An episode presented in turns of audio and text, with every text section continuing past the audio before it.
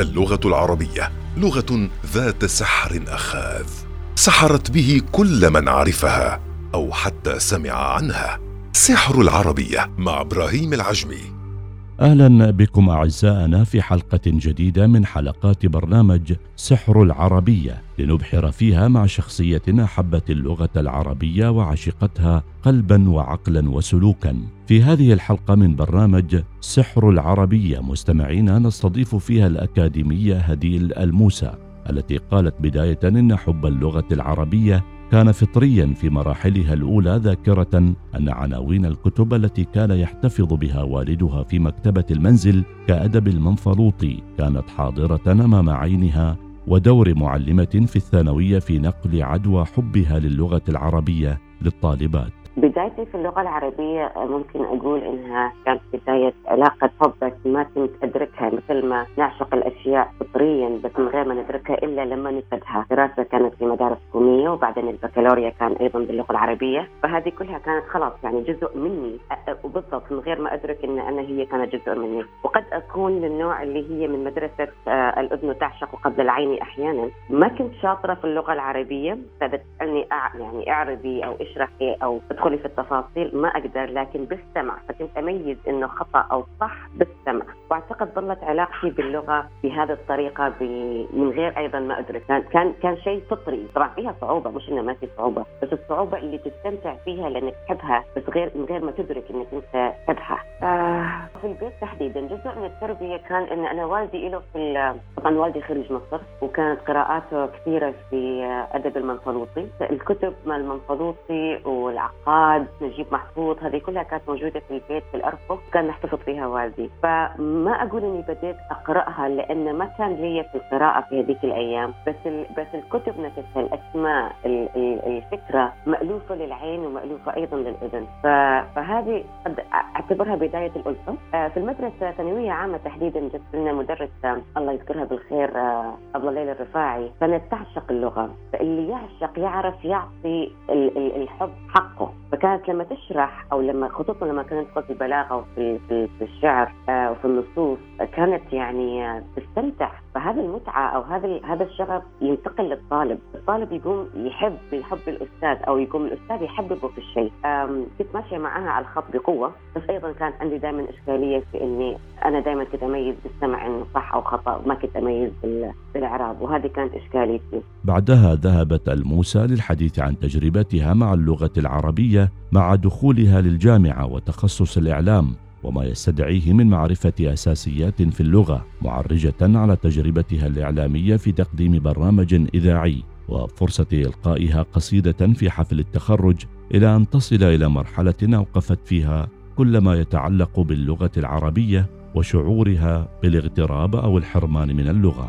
لما دخلت جامعة سلطان قابوس تخصصت إعلام إذاعة وتلفزيون تحديداً. دراستنا للغة في تلك الفترة كانت اللي مرتبط بالعمل الإعلامي، يعني هي كتابة تقارير، كتابة الخبر، صياغة الخبر وإلى آخره. طبعاً تعلمت التشكيل والنطق والمخارج الحروف والبلاغة وغيرها عشان تناسب عملي الإعلامي. لما تدربت أيضاً في الإعلام كنت طبعاً وقتها طالبة، كان عندي برامج في الإذاعة مع الأستاذ الزميل بدر الشيباني، كان فيها طبعاً قصائد وابتهالات وكلام صباحي خفيف. كنت دائما اركز انه اريد افهم المصطلحات، لان انت كل ما زادت قراءاتك كل ما زادت رغبتك في المصطلحات. طبعا ايضا هذا الشيء لما قدمت الاخبار، استعراض الصوت واستعراض اللغه في الاخبار، هذه من الاشياء اللي مو فقط كنت استمتع فيها انما كنت يعني من الاشياء اللي اشتاقها وبقوه. طبعا قدمت في الجامعه كذا حفل تخرج، وايضا في حفله تخرجي انا تحديدا قدمت قصيده وكانت طبعا لغتها العربية عشت فيها أقوى أدواري، فأعطت انطباع بأني أنا اللي كاتبة القصيدة. هي القصيدة كانت للطالب وأنا ألقيتها، فأعتقد لأني عشتها بكل تفاصيلها، عشت الكلمات اللي فيها، عشت المفردات اللي فيها. فبديت أستوعب إن مرات لما أنا يعني أتكلم بالفصحى تحديدا، الكلمه وانا نصير واحد نلتحم على الماجستير. اضطريت اني انا اتعلم انجليزي، فوقتها اتذكر انه كان سجون اللغه متعب، فوقفت كل شيء له علاقه باللغه العربيه، كل شيء من اذاعه، من قراءه، من سماع، من حتى يعني الاغاني وغيرها. صار اجتماعي كله للانجليزي عشان خاطر اني اطور هذه اللغه عندي. طبعا لما عملت هذه الحركه مع نفسي صارت عندي رده فعل قويه، لانه اصلا مع الاغتراب انت تبدا تحس بفقدان الشيء، ولما تمنع نفسك منه تحس بحرمانك منه.